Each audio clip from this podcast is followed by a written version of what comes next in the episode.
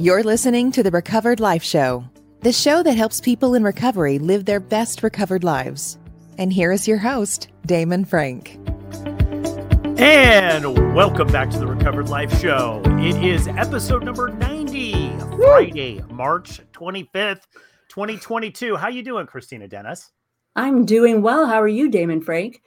I am doing great. Listen, uh, it's Friday again, and Friday is. is Friday is my favorite show because we always it's always jam packed, worth of information, and actually we have a good time. We talk about you know our week in sobriety, what we learned, what happened on all the recovered life shows and all the recovered life discussions, and I'm really looking forward to this show because we've got two really great segments ahead. We sure do. And before we start, I want to let everybody know that Recovered Life Show, this show is being brought to you by Recovered Life contributors and people like you. So to continue to support us, please like, share, and follow. Also, go visit info.recoveredlife.us. You can make a donation, what helps us to help others, or join the network. That's info.recoveredlife.us. Absolutely. Thank you so much for mentioning that, Kristina, because it's really people that are listening, just like you. If you're watching this show live or in a replay, or you're listening to this on your favorite uh, podcast player, it is really people like you who keep this show going. Hey, let's head right into it, Kristina, because you know everybody is thinking about spring break, is on spring break, about ready to go on spring break. And that is the big topic right now, right? yes. Being a parent, we're never on spring break. So uh, that's where I go. What am I going to do all week with my child? But I know that lots of people are excited about it. And uh, I just know someday it'll come. You don't have a spring break either, though, right? No, well, you know what? We kind of do, but it's kind of jam packed with events and things that we have to do. So I feel like it's just a whirlwind, right? My Mike is already on spring break right now, which oh. is which is great, but it's uh it, it's it like it's you know it's really this week it started for us but you know it's just like event after event after event and i was mm-hmm. talking with you and i said you know i remember as a teenager and young adult uh especially when i was drinking that spring break was the kickoff to basically weeks of drinking debauchery, right? Debauchery. Really That's was, what I thought right? of. Absolutely. These kids these days are crazy. But I'll tell you, um, I never really experienced a spring break because I worked. You know, the entire week of spring break, I always had a job in school, but I can tell you, I had lots of friends who really looked forward to it, and it literally was a week to just go wild. So I, um, I kind of feel a little resentful. okay, well, I that. made it up for you. I I made it up for you. So I enjoyed spring break as an as an early twenties uh, person and late teen a lot. I really I really always look forward to it because it was kind of that break, right? You kind of get a glimpse of what summer could be like. Right. But one of the things that we were talking about last week was all of these mm-hmm. holidays mm-hmm. that really are drinking days. You know, we went through St. Mm-hmm. Patrick's Day. We did those, which we talked about. You know, they're big drinking times. They are. They are. Spring break really is known for it. But this is what is amazing. I found this uh, article on the intelligencer.com. I couldn't uh, believe it. Uh, it was great. And a, a, a, a, man named Shepard Price wrote it. So we want to give him credit. But basically, the headline is, and I couldn't believe this when I read it, thought it was a misprint half of Illinois students plan to take a sober spring break.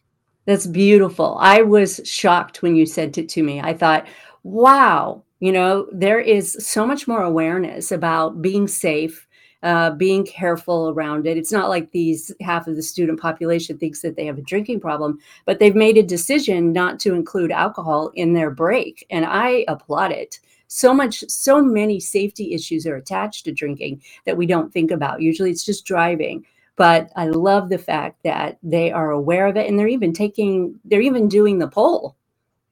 They are. And, you know, we're going to dive into this article a little bit because I think if you're in recovery, I think this should put a little smile on your face because look, I if if you're like me, Kristina, and look, there's there's going to be people who don't like this and I know and I get I get calls and emails and comments Uh-oh. on the threads and stuff sometimes when I say stuff that's not politically incorrect. So, but I'm the guy who just says it. Look, but I, I'm the one. I'm I'm the kind of guy who, just because I had to stop drinking, I don't believe everybody has to stop drinking, right? Like, And I don't believe everybody's an alcoholic. I don't believe everybody who maybe has gotten drunk or has had consequences for is an alcoholic, right? Like mm. I'm not one of those people that really believe that. And I know sometimes I'm in the minority right. uh, w- with that but that's where I, I firmly believe and i do believe that you know look kids especially kids because we're talking about spring break we're talking late teens early 20s yes. going out on spring break and indulging in alcohol and you know i do believe the awareness is important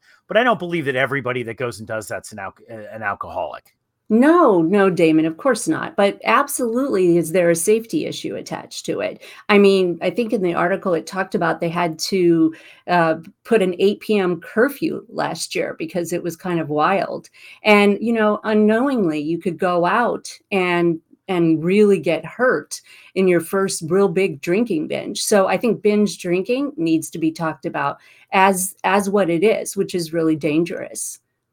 Yes, and I, you know, for those of you that are uh, listening on the podcast, I actually brought this up on the screen so the people that are listening live can actually see this.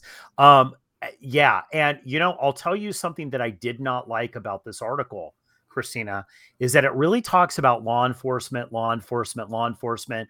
We're going to bring out people to stop the drinking, and and I find this is my own personal opinion on this. Okay, but I find that that does not work. I, I don't mm think that the, you know, just from my own personal experience of being a college kid that was already showing signs of having problems, right? With mm-hmm. this, I find that it actually, uh, I actually think it hurts because what it does is it, it, it makes it go underground.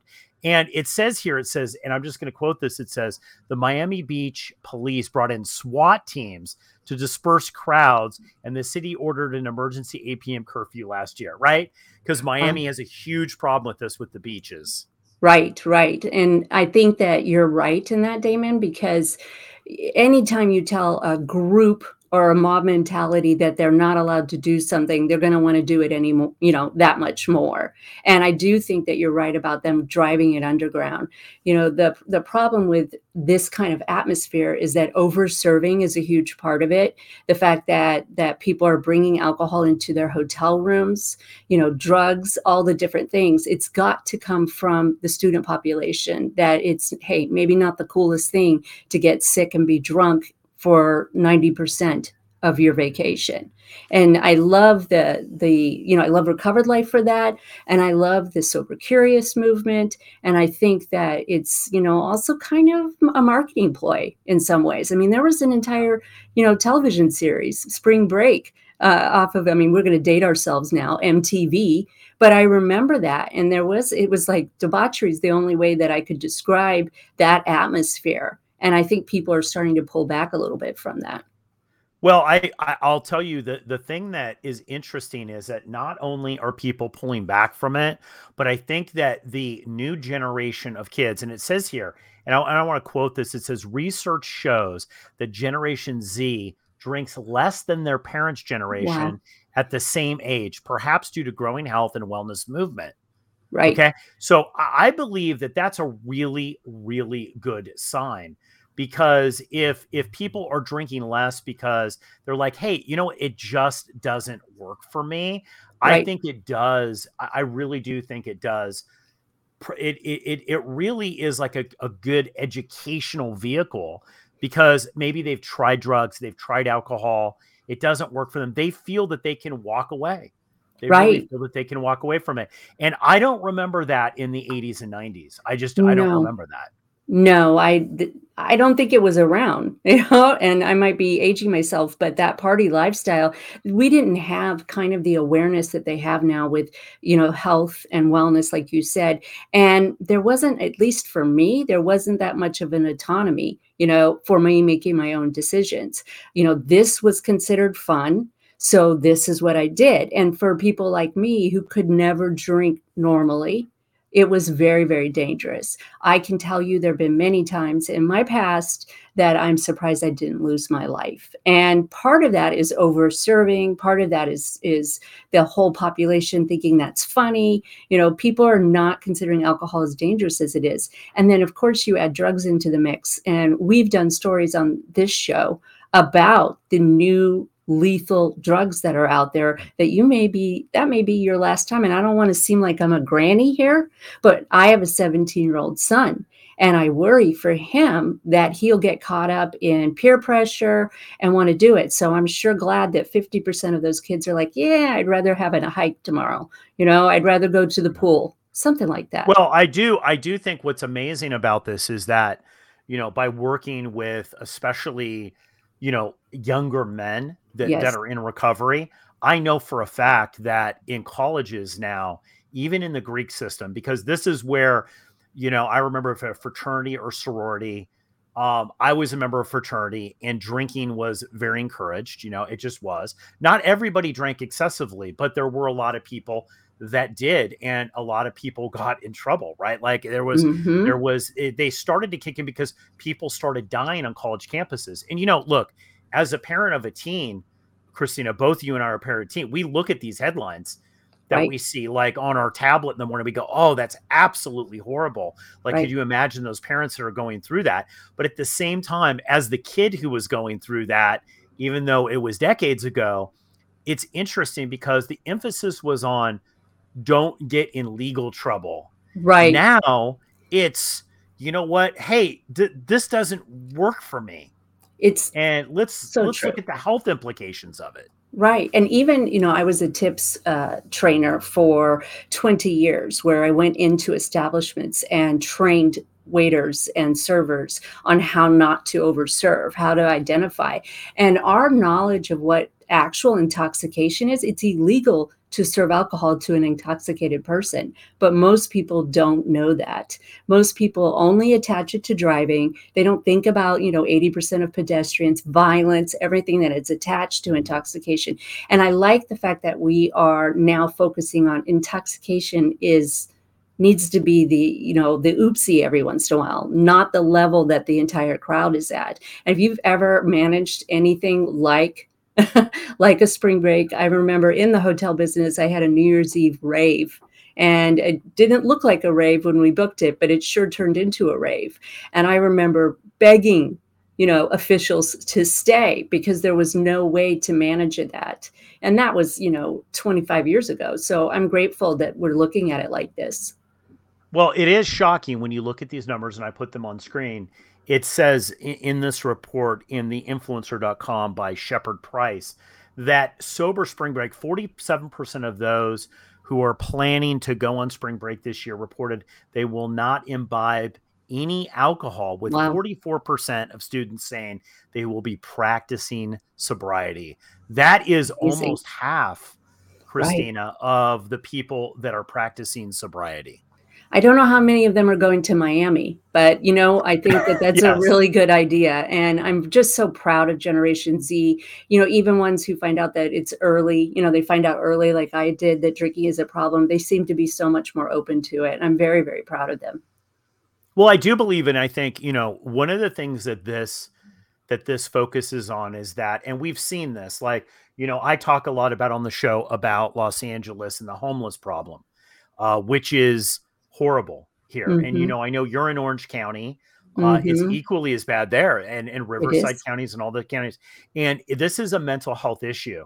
Uh, this is a physical medical issue as well, but it's also a it's also a mental health issue. It's not a willpower issue when we have this many no. people. And I see this changing from you know what, like why don't you just get your stuff together? Just get your crap together, right? To uh to hey maybe there's some sort of mental health concerns going on that there's an un, there's an there's an underlining thinking issue and in most cases i would say a possible medical issue going on with a lot of people who are uh frequently uh abusing alcohol and drugs we don't have the facilities to help people detox and still the number one death happens with alcohol detox. And it's just kind of like a little dirty secret.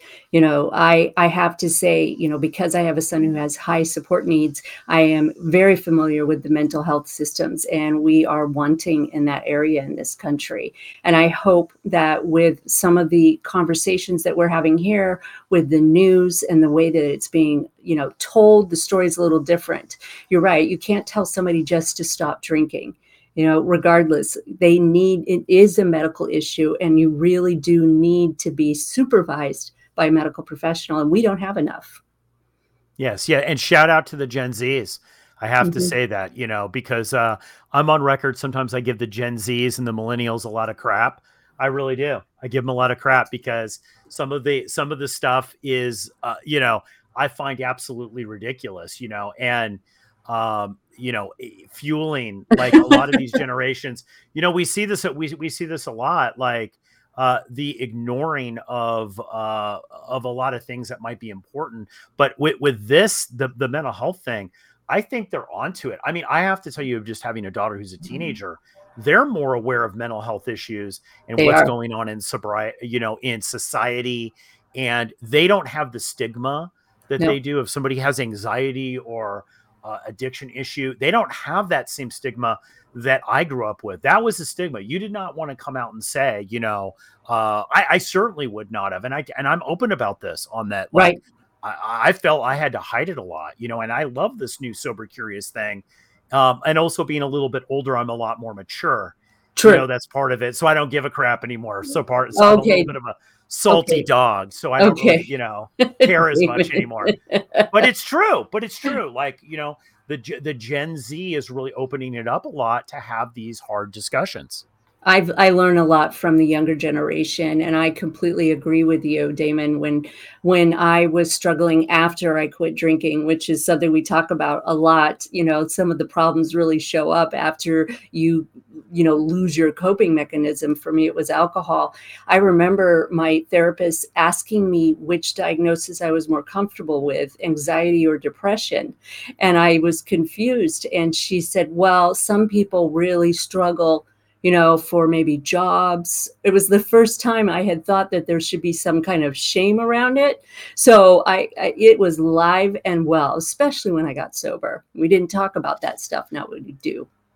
Well, yeah, because really society in a lot of cases rev- uh, rewards people who withhold and lie about it. Right. Right. right. And and they don't reward people who are honest and are working on it and so that that's one of the that's one of the things that I think is starting to change, and that's why I really I really applaud this. This has been a really uh, great uh, segment, uh, Kristina, because I the whole sober spring break thing, and I and I have to say too, um, you know, before we end this segment, the the whole thing about the Greek system and about colleges and about uh, this pushing alcohol and this this uh, this whole philosophy that anything that goes along with the Greek system really is just about abusing alcohol, I think is changing quite a bit. Um, and I and I know people that are involved in that that are sober in fraternities and uh, sororities. So I, I want to throw this out. If anybody's listening to that, shout out to you guys. And there are some real sober warriors that are out there on these campuses that are changing the whole narrative and going in and saying, look, we know that maybe 75% of our fraternity or sorority might drink and might drink excessively, but let's put in some barriers there right. to make sure that we're not in a position uh, where somebody is going to overdose or uh, get alcohol poisoning that we can identify this and there's real work going on there and and okay. i applaud that. I, I really do. I do too. I do too. Let's keep everybody safe you know and hopefully we can learn new things Yes, yes, because it's really all about uh, learning new things and growing and growing in our recovery. Well, guys, before we uh, move on to the next segment here, I've got to tell you about uh, Can't Say No, which is a free e-course that we have got on Recovered Life. And Kristina, I just have to say shout out to you uh, because you really were the one who thought about this because so many times we hear – uh, in the recovered life community that people are struggling with codependency, but they don't really know what it is, right? Right, right. Absolutely. They just don't. They just don't. They're struggling and they're like, well, what is it? I don't understand about boundaries. And boundaries, I think, is the most uh, unmisunderstood uh, thing in recovery. It's like how to set them. What are they? What are healthy boundaries? What are not? You created Can't Say No, which is a free three day challenge where you get a video from Kristina every day. The, the amazing thing about this is it's totally free. So if you're out there listening and you are an overdoer, you're always constantly overdoing stuff, you're always a person that's over volunteering, you're the person bringing the cupcakes to the soccer game always, you're always the go to person. What you have to do is you have to go to info.recoveredlife.us and you need to you need to join that three day challenge. It's amazing. It's 100% free and you can access it, access it at info.recoveredlife.us. That's info.recoveredlife.us. So, Kristina, after the break, guess what? We're going to have TGIF sober. So, hold tight, guys. All right. Got, uh, we'll be back in just a few seconds.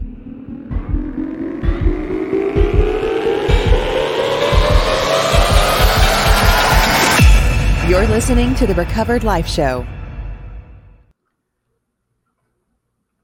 All right. We are back. Thank you very much. Those of you who've been holding on for TGIF sober.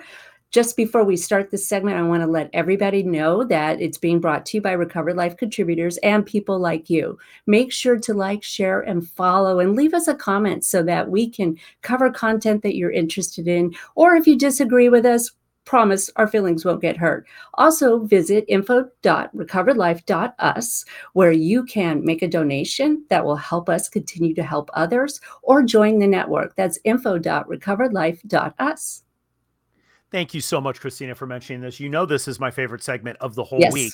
TGIF sober. I can't, you know, I always have the most fun on this because we really can talk openly about what happened in not only our week in recovery, but also what happened on the Recovered Life Network, all the different shows we have. And thank you so much for mentioning about uh, how people can uh, like, follow, and share us and go to Recovered Life because it's just really an amazing resource. And many people don't know. They might be listening to the show and they get in the car on the way to work on the way to school whatever but they don't they don't know that we've got also recovered life discussions that are going on in our clubhouse community 4 days a week Right, right. And there's such good discussions. And I know we download the content on the Recover Life Network, but when I look back on Fridays, I realize how much I poured into my program by being present in those conversations and the discussions and how much I actually learned. And that's one of my favorite parts about doing TGIF sober because I remember to look back and go, wow, wow, I really upped my game and I improved my life. So, and I would you- I would applaud everybody to you know to also look at their you know take this segment to look at your week in recovery. It's like what happened, what did you work on, what did you do? Right, right. And and how did you start building your best recovered life?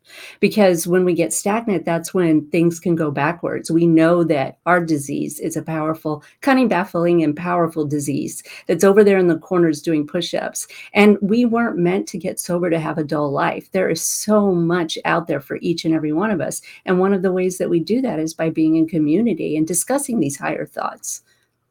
Yes, yes, and and the discussion is what's very interesting. Now, I'll tell you something.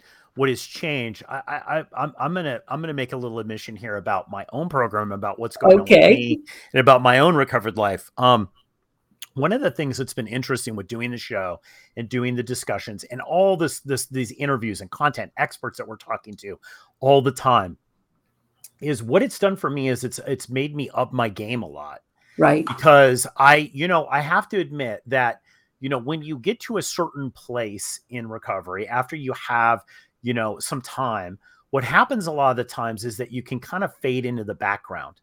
True. You know, especially through 12 steps, because you don't really have to participate in your own recovery sometimes as much as you're participating in other people's recovery. Now, so I know when people say this, Christian, well, uh, participating in other people's recovery is service. So you are doing, yes, yes, that's true. I'm not going to, of course it is, but there are issues in your own recovery that you also want to look at. And one of the things is, even if I'm passive, even if I don't talk during these recovered life discussions that we have, what I'm finding is, is it plants a seed in my mind. Right. I'm like, you know what? I'm going to think about like I never really thought about it like that. And I don't always agree with everything. You know, I don't always agree with everything, but I know. Um, but that's good. That's good. Like I like that I don't agree with everything because it makes me question. And there's a lot of things that I didn't like, uh, mm-hmm. like a manageability, um, mm-hmm. that I've learned to say, well, yeah, that's true. That's true. That's present in my life that is a perfect example of something that I learned on Tuesday in our neuro room. We were still doing the Atlas of the Heart by Brene Brown. And what she talked about at the beginning was so helpful because it talked about the fact that you can have two opposing thoughts at one time right? So anybody out there who's feeling like they're crazy because they're happy and they're sad, that is a very very human experience. And she said don't shy away from that sharing that, right? And this is one of the things that we do in the recovered life discussions. We talk honestly about how we feel and not just the party line about, you know, I'm so grateful for my sobriety. I am, of course, incredibly grateful for my sobriety. But I will tell you that being sober the last 25 years, there's been a lot of things to overcome. There's been a lot of times where I have been angry and still grateful, and I have been sad and maybe a little scared.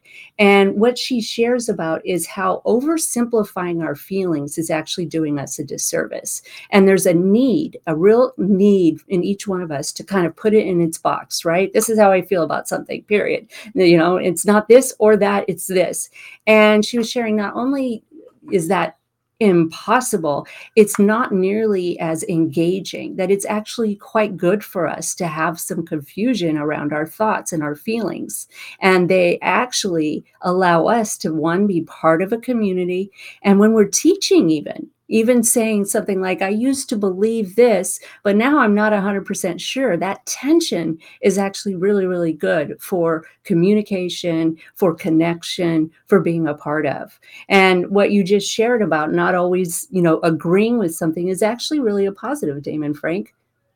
Yeah, no, I do, you know, I, I do definitely agree with you on that. And I, I, what I found interesting about that room, Kristina, is that I'd heard this a long time ago, is that you know emotional maturity is defined by being able to hold two conflicting thoughts in your mind without having a, a huge emotional reaction that mm. you can just mm. look at the thoughts and say you know and i'll use this as an example of of uh you know somebody says uh doing this behavior is good and doing this behavior is bad and you might believe it's one or the other firmly, right. right? But you're able to stay in neutrality and look at both of them without freaking out. Right. right. And I think that one of the gifts that I think is not credited to 12 steps as much as it should is 12 steps is a huge process of getting us to this place of neutrality where we don't necessarily jump on every emotion that emerges every right. feeling doesn't dictate our life. We're able to sit back and watch these feelings come and choose what we're going to pick out and what we're going to look at without freaking out and melting down. That is that is I wholeheartedly agree with you, Damon. That is exactly true. Where we can observe ourselves, where we can start to be the thinker of our thoughts, not our thoughts. When I first got sober, I really believed that every thought I had was the truth and it was exactly how it is. And one thing that 12 steps did for me was it allowed me to create some distance between my feelings and what I needed to do next. And that allowed me to make better informed decisions. You know, our belief systems are installed at such an early age that some of us don't even, well, not some of us, most of us don't even recognize, well, maybe that's an outdated belief system. Oh. Who said that? You know who said who's perfect we have this conversation all the time in recovered life about what really is perfection. Who has decided that was perfect? And once you can look back and say oh i'm the one who's saying this is going to be perfect. I'm the one who's deciding what is perfect. Therefore i can change my mind.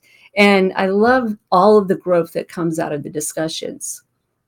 Well you know george is uh, George, recovering life strategist George Schneider, who's been on the show several times, and I can't wait to have him back. We're gonna have him back in the next couple weeks, and we're awesome. friends with him, you know, yes. Kristina. And and one of the things is he always says, "Says who?" You know, like when self doubt comes in, like you know, I can't do that. I can't go for that promotion. I can't open that business. I can't go back and get my degree. And he's like, "Who says that?" Like, and when you start to when you start to narrow it down who is this talker? And this mm-hmm. is, you know, and I have to tell you that, like, thinking back now, I'm like, it blows my mind. I didn't appreciate the time when I first did 12 steps and when I first got into recovery um, the power that you actually have to be able to question your thoughts without freaking out. Right. Because I could never question my thoughts when I was in active addiction because I just they were too overwhelming. I had to just I had to blot them out, to be honest yes. with you. I was just, I'm such a fast thinker anyway. And you know that I am, right? Like, I do. I think, think, think, think, think. I'm very fast. I'm a very fast thinker.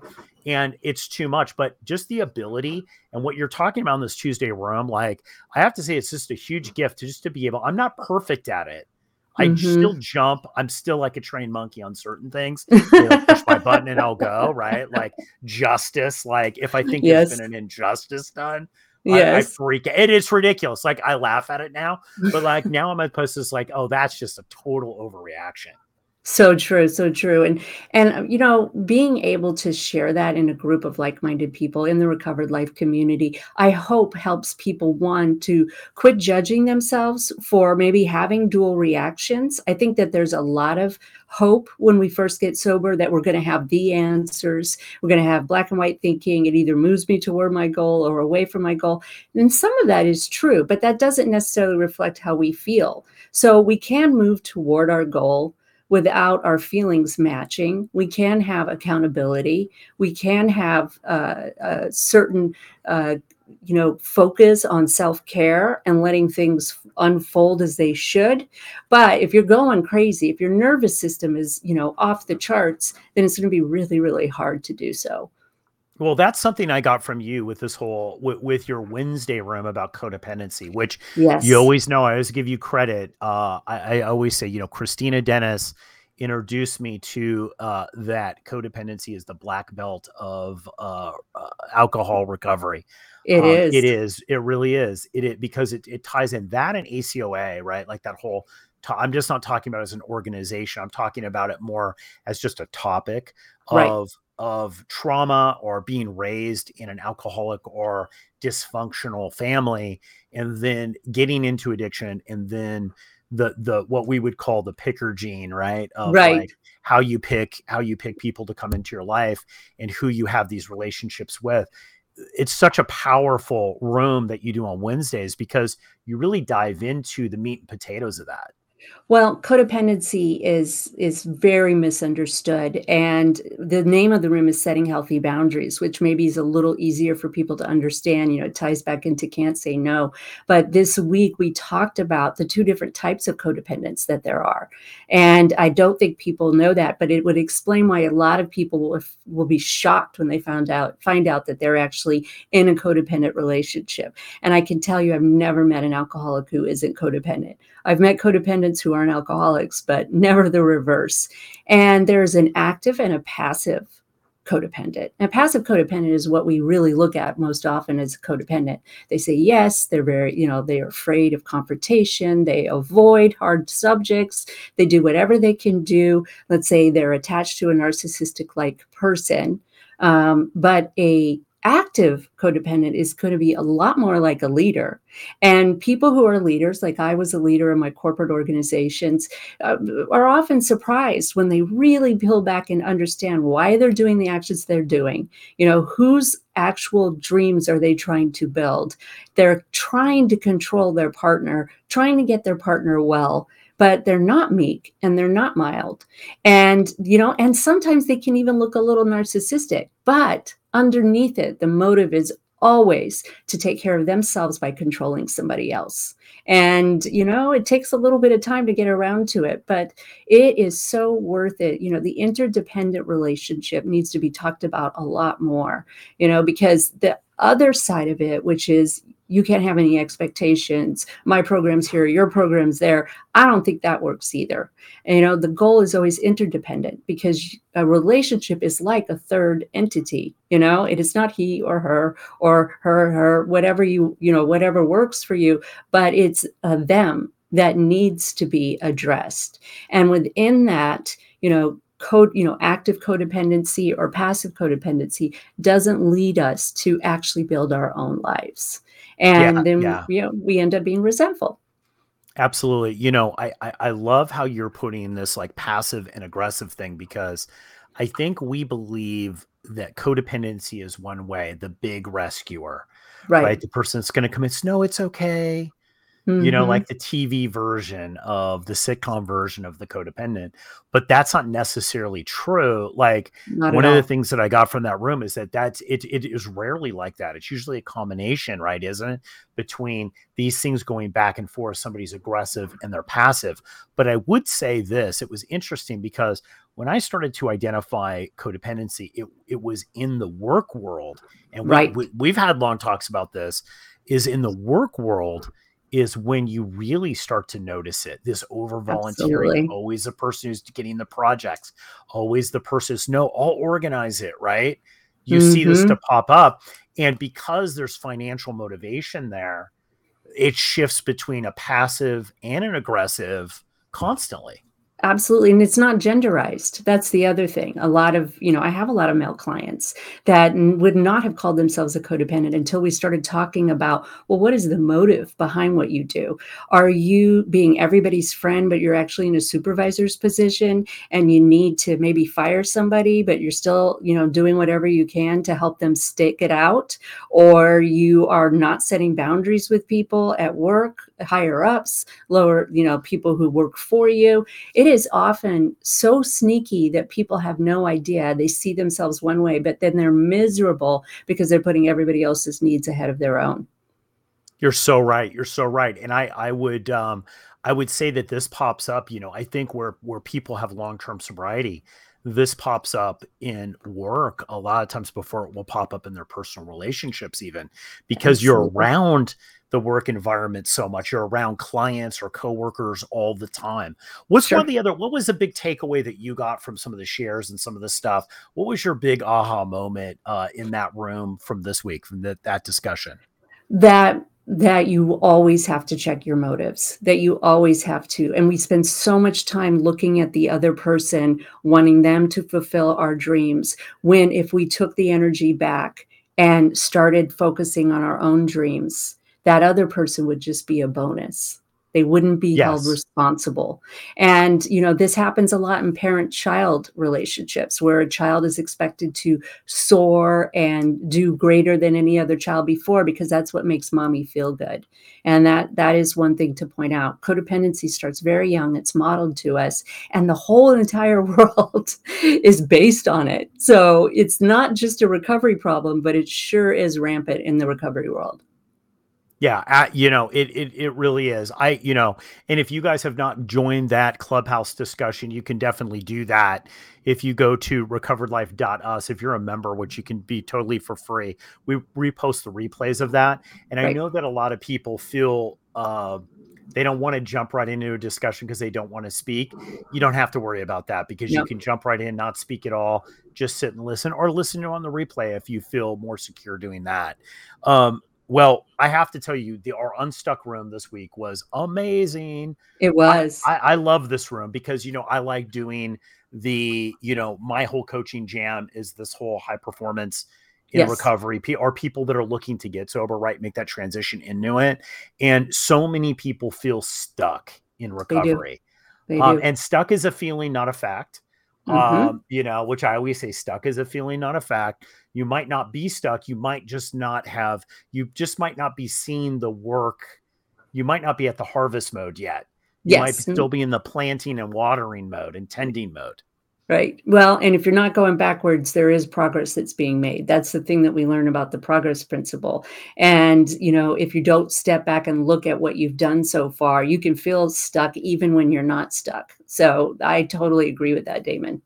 Well, every week I always bring into the discussion a topic. And let me tell you where a lot of people are stuck. And I'm stuck with this too. And I have to tell you, this has been an ongoing stuckness. Yes. Which is the whole topic was is your diet holding you back? And Oof. I have to say, uh, there's a lot of lot of comments on this, and I would say a large majority of people do feel that their diet is holding them back from their best recovered life.